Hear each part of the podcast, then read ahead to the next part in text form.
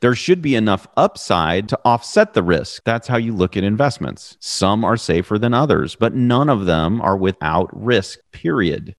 Welcome to the Get Real Podcast, your high octane boost of full on reality therapy for personal, business, and investing success with your host, Ron Phillips, because somebody's got to tell it like it is. Hey, everybody, welcome back to the Get Real podcast. Ron Phillips here with Heather Marchant. Yep. Man, we're going to continue on our discussion about syndications because we got kind of we got into that a ways, but we didn't Yeah. actually finish it up. We felt like we were rushing at the end and we're like, oh, we can finish, we can finish all the stuff we wanted to talk about. And then it felt too rushed, I think. Yeah. And before we jump in, if you're new, first time you've listened to the show, this is a part two, so you should probably not start with this one, honestly. But we we're glad you're here. Probably go listen to part one first, and then you should listen to this one. Either way, you should subscribe and share us with all your friends out there. You can find us at getrealestatesuccess.com, and uh, we'd love your Mhm. feedback. That's right. We have a lot of fun up in here. Yeah, we're gonna have some fun up in here today, and we're gonna talking about syndications, and this is fun. I actually enjoy. They're a lot of fun. I've seen Um, that in you, actually. Yeah. You have a lot of fun with this. I think the learning side of it is really fun and the analyzing deals is really fun. So, Yeah, so we'll talk about some of that today. And then I the part that I really love is deal structure. I love trying to solve problems and create deals. I Yeah. genuinely my brain is geared to solve problems. Really enjoy that. And so a syndication really is just a big huge Yeah. challenge and putting it all the pieces together is is really fun. Last time we talked about what a syndication is, we talked a little bit about private placements. We talked about a lot of terms, like a lot of A you know, general partners, limited partners, and yada, yada, yada, and all the different kinds of things that you can do, mostly with respect to apartment buildings. And we're going to we're going to stay on that track. And as we use any more terminology that um, we haven't defined, we will define it as well, because we're going to move on a little bit from where we were. And we're going to talk a little bit about when you're looking at a deal, what should you, what are some questions that you should ask? You know, about structure, about the deal itself, things like that. We talked briefly about these things last week. It was really, really quick. So we're going to talk a little bit more about it and dive a little deeper into some of this stuff.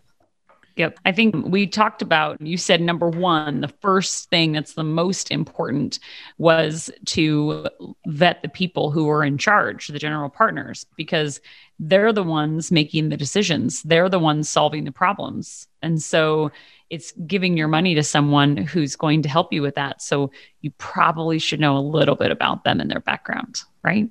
Definitely. And if you don't, I mean, you should do some research, right? Yep. R- really important. I mean, there's something to be there's something to be said about trying someone who's new, right? And you got to start somewhere, right? Your first syndication deal, but they should be able to. I've seen it with you that you know work with someone who doesn't have as much experience. Maybe bring on someone as another general partner who has some experience. I mean, wouldn't that be more ideal than working with someone who's straight up newbie with no I think most other people who get into a deal like this do that. Any intelligent person jumping into something that they don't know how to do is going to bring someone on who adds value. And that value is probably going to be helping them learn how to do the deal, right? How to make sure that this thing comes off without a hitch. And so, yeah, that would be something I think that would be beneficial to look for. Let's go through some some things that I think that people should understand you know some of this is going to be in the offering memorandum some of it's going to be in the private placement memorandum some of it's going to be company agreement you need to know these things so if it's not in those and you're or, and or you're just lazy and you want to just ask the sponsor you're talking to that's fine but you should know these things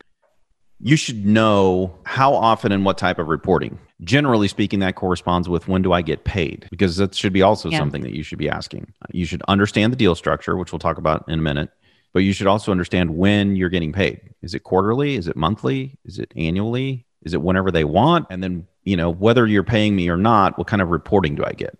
Am I going to know what's going on at the building? Do I get the financials? And the answer to both of those should be yes. You should get any Yeah. data that you want anytime you want it. Anybody who answers anything other than that probably shouldn't do a deal with them. You should get reporting and on a pretty consistent basis. So we do it quarterly. That, that doesn't mean that's the only way or the right way to do it. We just do it quarterly. I find that's a pretty good time frame. I feel like most of them do quarterly. Is that not the case? I think most do. It's a pretty good time frame. Mm. But some people pay monthly, mm. depending on how the deal is structured. And some people don't pay at all for a year. You know, if you're doing a new construction deal, sometimes you don't make any money because you're building, right? There's no there's no money to pay out because there's no income. And so, you know, may not make any money, but you should still get reports. You should still understand Yes. what's going on with the property during that year. Yeah, if you're not getting money, where's the money? Like you should know that. Yeah, exactly. I get the question, how long is my money going to be tied up? Quite a bit. That's a really important one. You should know what the term is. And if you're investing in a property, you understand this is another really important thing that I find that I have to explain quite a bit and over and over again for some people. And that is this isn't a loan. This isn't like Mhm. principal and interest payments. That's not what this is, right? This is you're investing in a company. You're getting Yeah, that's really distributions. it's a, Yeah. you know, I get emails and they're like, hey, when's my interest payment? Like, what? And so uh, when I get emails like that, I think it feels to the investor when I apply, I think it feels like that's not what I meant. But, but it's important. If I answer Yeah. that and say your interest payments are coming in a couple of weeks, well, then I've just agreed with them that it's an interest payment. It's not an interest payment. This is not debt. Unless it's structured as debt, it's Yeah. not debt. This is coming to you in the form of distributions that are going to show up on a K1 at the end of the year. You're Yeah. an owner. So It's a really yeah. So how long is my money going to be in? Well, if it's not debt, it doesn't really have a fixed term. It can have inside of the documents, but a lot of times it's not. It's kind of a range, Mhm. you know, 18 months to 24 months. It's going to take us to turn around, you know, before we sell or you know, 3 to 5 years or 5 to 10 years or 10 to 20 years. It could be any any number of things, but you need to understand. Is this a short-term deal? Is it a mid-term deal? Is it a long-term deal? What's the play? And what are your options if you wanted, if you had a life circumstance change and you need to get out? You know, what does that look like? How does that work with a syndication? Yeah, absolutely. And most of them that I know don't have, you know, you can't just say, hey, I want my money back. It's not the way it Yeah. works. You could sell your shares. So the way I structure mine is that the person can sell their shares to someone else. Everyone in the fund itself has first right of refusal on those shares. Mhm. And other than that, the general partners still have to approve anybody who's coming in. So Yeah. it's not as easy as just, hey, I want out. Yep. That's not the way it works. Well, you know, That generally, I mean, some of them may have those kind of options, but nothing that I've seen does. This last round where I'm raising money, I think I've had a couple of people ask me if I guaranteed a return too. Oh, really? It's the first time that's ever happened on a syndication, but there must be syndicators out there guaranteeing returns. I think you and I have talked about this before with just with Yeah. respect to like turnkey providers who are guaranteeing things, right? Didn't we talk about that? Mhm. I'm sure we did. We did. It's been a while though. So I think reiterating it for new listeners might, might be good. I mean, if you guarantee is only as good as, you know, the person you're getting it from, it doesn't necessarily mean that circumstances can't change. That happens with rental properties all the time. You know, they aren't able to perform on the guarantee. And then what, what good did it do you? Right. So there's, Look, in my opinion, it's not an investment if there's a guarantee. That's why life insurance isn't a guarantee. It's not an, an investment because there's a guarantee. If you get a guarantee, it's not an investment. It's just not. Investments have risks, not guarantees. So no, I don't. And anybody that does, it's my personal belief that you should run away from people who guarantee. If you you, you got to ask yourself why. Why are they guaranteeing? Do you need to guarantee something because the deal isn't that great and I'm not going to say yes unless you guarantee it? What's the purpose of guaranteeing something? The deal's good or the deal's not good. Why do I Yeah, need to guarantee it? Why That's would true. they guarantee it? Along those lines, what are the risks? What's the upside? What's the downside? So every sponsor is going to tell you what the upside is. All of them. They should also tell you what the downside is. And if they don't, you should ask them. And then the downside should should seem like a downside. It shouldn't be like a, well, this is the biggest no-brainer I've ever seen, but I guess something could go wrong. Like, I don't know. I mean, it, a lightning could strike. right. Look, this is real estate. And if they say, I think uh, somebody asked me what could go wrong, and I'm like, look, when you get the private placement memorandum, when you read through all of the crap in there that could go wrong Yeah. that I have put in there, if you still want to invest, and literally we list out just about everything that could possibly happen to your investment. And then ultimately, what they should say is that you could lose your money Mhm. because that's the truth. You could lose your money. Which is why this is for accredited investors who have Yes. Potentially That's why money, there's a private money. placement. That's why Yeah. it's SEC regulated. Yeah. So if some sponsor starts giving you a hardcore sales pitch about why there's almost no risk to the deal and they don't tell you what the real risk is, the real risk is you could lose your money. That's the real Yep. risk. There should be enough upside to offset the risk. That's how you look at investments. Some are safer than others, but none of them are without risk, period. It's important to know how the sponsors make money. It's important to know when the sponsors make money. Because I think I said in the last episode that the money partners, the limited partners, should make their money first. They should be paid first before the sponsors are paid. That's important. How they structure their payouts is important and indicative of what you can expect from them. Like I think you said this last time. If they're not going to get paid well, why would they put time into making sure you get paid well? Right. So yeah, there has to be an upside for them. And they should be yoked to you and your success. Everyone should be yoked together, but people who put the money in should get first money in, first money out. In my opinion, that's the way it should work. So let's talk a little bit about structures, right? I think last time we talked about the story. Before we go into structure, I think we talked about the story of the property. Yeah. And that's really important. Why is the seller selling? Tell me the story from beginning to end, right? What what's the problem? How are we solving the problem? And then what's the upside to us solving the problem? Tell the whole story all the way front. And I think I said last time that one of the reasons that we want to do that is the same reason. Yeah, because I talked about my talked about my buddy's podcast. And yeah, so okay. Mm-hmm. So we mm-hmm. talked about all of that. Make sure you do that. Okay. As far as the deal goes, you probably want to know how it's priced. Is it priced comparable? What are the rents? Are the rents low yeah. for the area? You know, yeah. we talked about cap rates last time. And I think I actually talked about I, we spent some time on cap rates because for some reason it's really a hard concept for people to understand. But you should understand what the cap rates are. The going in cap rate, what's our targeted exit cap rate, and where are we right now? You should understand a little bit about the financials. Like, what, is it a mess right now? Uh, is that what what's we're cleaning up? Is the property mm-hmm. what we're mm-hmm. cleaning up? Are we doing both? Is the property running really well? It just has a little bit of upside because the rents are a little bit low. I mean, what's the real story here? And then what's the shape of the property? The most important shape of the property is the really expensive stuff roof major mechanical systems that kind of stuff the things yeah. that can really upend a project. And then what's the budget for all that stuff? And where's the money coming from? What's the loan look like that we're getting on the property? Yeah, I think one interesting factor that I've seen with your syndications is most often you've participated in them right? That you're a player and that you're putting your money into it as well. That it's not just, hey, give me your money. I have this cool idea. It's, I have a cool idea and I believe in it. I'm going to put my own money into it. Yeah. Do I think that the general partners need to fund most of it and they're looking for a little bit of scratch from somebody else? No, I don't think so. I think I, you know, generally I put money in, you know, kind of commiserate with what everybody else is putting in. Just, I'm just a same, yeah. I'm a limited partner with you guys and I'm the general partner who's going to do the deal too. And then I think that also yokes them, right? I'm getting money, first money in, first money out. And I'm also yeah. got a little bit of upside on the back end, right? That's pretty smart, um, actually. Yeah. And if I'm a limited partner, I want to know like what should I expect return first year? First year is the trickiest year because that's when we're doing all the cleanup and everything. How's the property mm-hmm. actually running? Uh, are we going to get paid first year? And when yeah. are we going to get paid first year? What's the projections? How quickly are we going to be able to turn things around if we need to? Or is the property operating mm-hmm. right now sufficient that it can pay us out? Yeah. Right. I think one of the things to take into consideration in the market is what is it that's around it as part of the story that helps the story? Have we calculated taxes based on our new purchase price? A lot of people miss that. Yeah. I mean, if the old people bought it for a million wow. and you've got taxes in there based on their million and you're buying it for four, well, that's going to be a That's, that's going to be fun in a year when you get your tax bill. I've seen your deal structures too with minimum investment. I'm a little bit different, like yeah, different like, every time. It is different, but based on the property and based on what the raise is. You know, if it's a million dollar raise, that's a pretty small raise. So I don't have to have a big, huge minimum where I can allow, uh, you know, more investors who don't really want to try it out. But if I'm raising two and a half, three, four million dollars, I mean, I got to have a really, I got to have a lot larger minimum because I don't want to have a million investors that I have to deal yeah. with. Each deal is different.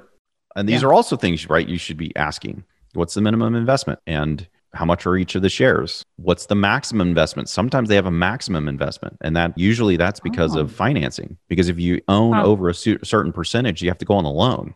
Oh, interesting. Okay, I didn't yeah. know that. You become a de facto huh. general partner whether you want to or not.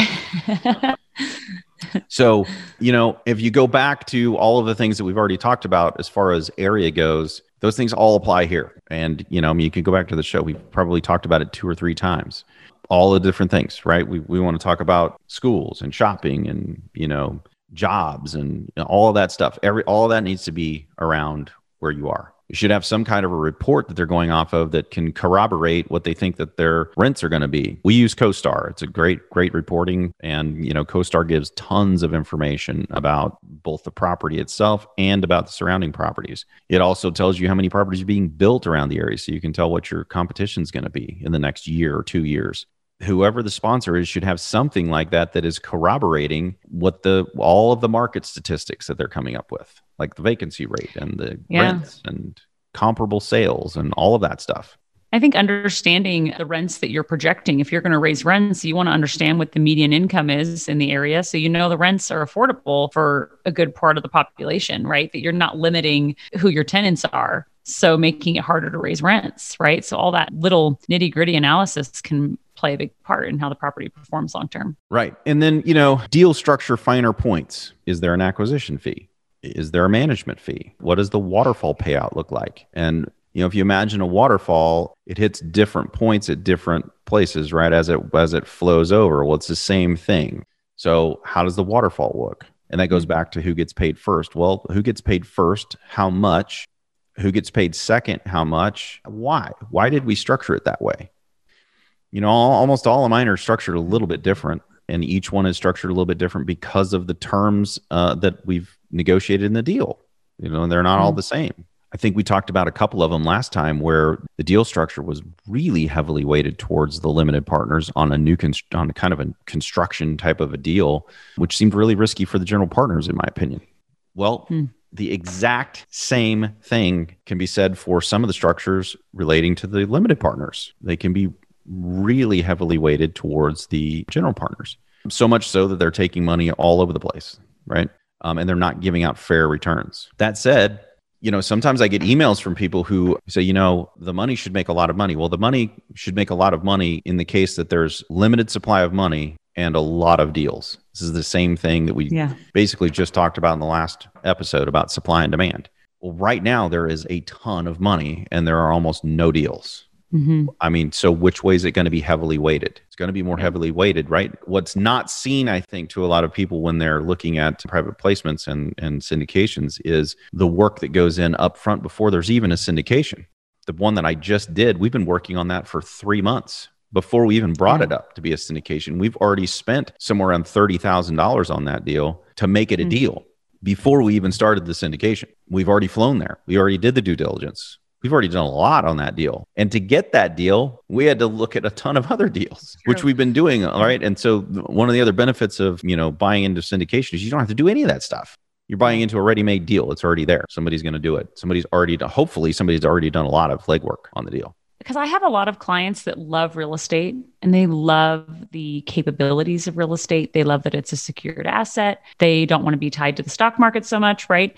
But then when it comes to owning rental properties, that either overwhelms them or when there's a problem, it just totally messes with their mind. Like, this is supposed to work different and there's an upset and things happen and I have to spend my time. And so syndications are really great for people like that, right? Where you don't have to Absolutely. do the due diligence as much, right? You can do your due diligence like the questions we've been talking about, but flying there and looking at the project probably not necessary for buying a couple shares. You know what? Not necessary, but I had one of mine where I had four of the investors, and they all kind of knew each oh. other from all different parts of the country, but they all flew in. It was fun. Oh, really? It was fun. Mm. And they actually flew in on the day when we were doing due diligence. Oh, and they helped yeah. with due diligence. It was a blast, mm. actually. Plus, it made it way faster because because we walk every single unit of a lot of units, well over 100 units, and we were wow. able to three of them or three or four, I can't remember, but there was three of us, and so it was there was three teams that get to go walk instead of one team. They got to go walk the units, and so I think it was really good for them too because they got to learn what does due diligence look like. What are we looking for in each one of these units when we go in? What are we looking for in the exterior? Who all's there on site? Like which contractors do we have there looking at what? Because when we go to do oh, due diligence, I'm not qualified to look at the HVAC. I'm not qualified to look at the roof, nor am I going to climb up on there. I'm not qualified to look at those major mechanicals. So we hire mm-hmm. contractors to come and look at those who are qualified to tell us mm. and then to tell us how much it's going to cost to fix them so that we actually have yeah. legit numbers. I am qualified to walk into a unit and look and say, okay, this thing's got we got to have new carpet. We need, you know, Yeah. we need a whole new kitchen. We need new appliances. There's a hole in the wall. yeah, I mean, I'm qualified to do that. yeah. But you know what I'm not qualified to do that my team can do afterwards is take that list and turn it into something that's financial, right? They can mm-hmm. say, this is what all of this stuff costs. Based on what we found, this is what we need to put into this property. Yeah. So you don't have to come. Doesn't mean you can't. Doesn't mean you can't come after the fact too. I've actually had clients who were in the air, kind of like you, Heather, when you did your, you know, US tour this summer True. where they're like, "Hey, we're going to be close. Can we just stop up?" Like, Hmm. yeah. So I, you know, I'll call our on-site management and say, "Hey, I got a couple of investors are going to stop by. They want to just tour around the property. You know, take them around, show them the works." And that's fun because they get to go and see something that most everybody doesn't get to see. So I would certainly never discourage that. Anybody who actually wants to come should come. But no, it's not necessary. And most of the people don't do that. most of the people, the reason they're investing in a syndication is because they don't want to do any of that stuff. That makes sense. In recapping of a general partner and their responsibilities from a lot of things you've said over probably the last two episodes, you're looking at the deals, reviewing the financials, right? Getting a game plan together, negotiating the deal, going under contract, of course. You have, you know, inspections you mentioned, coordinating with property managers as well to make sure what they're going to charge, vetting the taxes and the numbers to make sure if it's going to increase that you're ready for that and you have a budget for that. Travel to the property, form due diligence, trying to see what else. Oh, researching the market as well, and uh, having, and then once you purchase and own it as the syndication, then you're overseeing the property and the property manager and solving any problems. And then when it comes time to sell, then you're handling a lot of the negotiations on selling, right? Did I, I'm a little pressure on everything else that goes along with selling, which is pretty much everything you already um, said, Yeah. just from the other side. We usually go about once a year to the property as well, and you know we're responsible for hiring and training the teams that are on the ground. So it's Hmm. not as it's not just let you know if you're buying a larger property, you've got on-site people. Mm. You know those people usually they're employed by the property, not Hmm. by the property management company, and so That makes I mean, sense. those are your It's employees. You're paying taxes on those people. You, this, you're responsible for helping to make sure that everything is going well on site. Who typically is coordinating the repairs or you know things like that? Is it the property manager that mostly owns that? to some degree, right? We're the ones who direct the work. Hmm. They're the ones who make sure that the work gets done. You know, either the management company has contractors that we've used or we have contractors in the area. You know, the one that we just did, we actually have a pretty deep list of contractors in the area that we use because we have other properties there. But in a new area, we would be leaning really heavily on them. But also, we know how much things cost. We go in and say, you need to go find another contractor because we're not going to pay them out. We're not going to pay that for flooring. This is what we pay for flooring Yeah. because we already know what we can get it for in other places. So we're responsible for all of that. And I think then on the front side, things that people don't see, because sometimes you can see some of that in the reporting. But, you know, for instance, this deal we've been working on for three months, we put up the deposit. We're the ones who paid for the people to go on site and help us inspect the property. We're the ones who who paid the upfront fee for the financing to get the financing moving. You know, we we're the ones who paid for all the people to fly in, our whole team, so that we could do this. Thousands and thousands Yeah. and thousands of dollars, all before we knew there was a deal. I mean, we, we can put something under contract, Yeah. that doesn't mean it's a deal. And in Yeah. any one of those points, we could be we could shut the thing down because the beginning of the year was actually the end of the year last year. We did we did that. We actually shut a deal down and we had already spent already started with the attorneys to pay for the general partner limited partnership. We had already had our, mm-hmm. our attorneys reviewing contracts and working with the other side.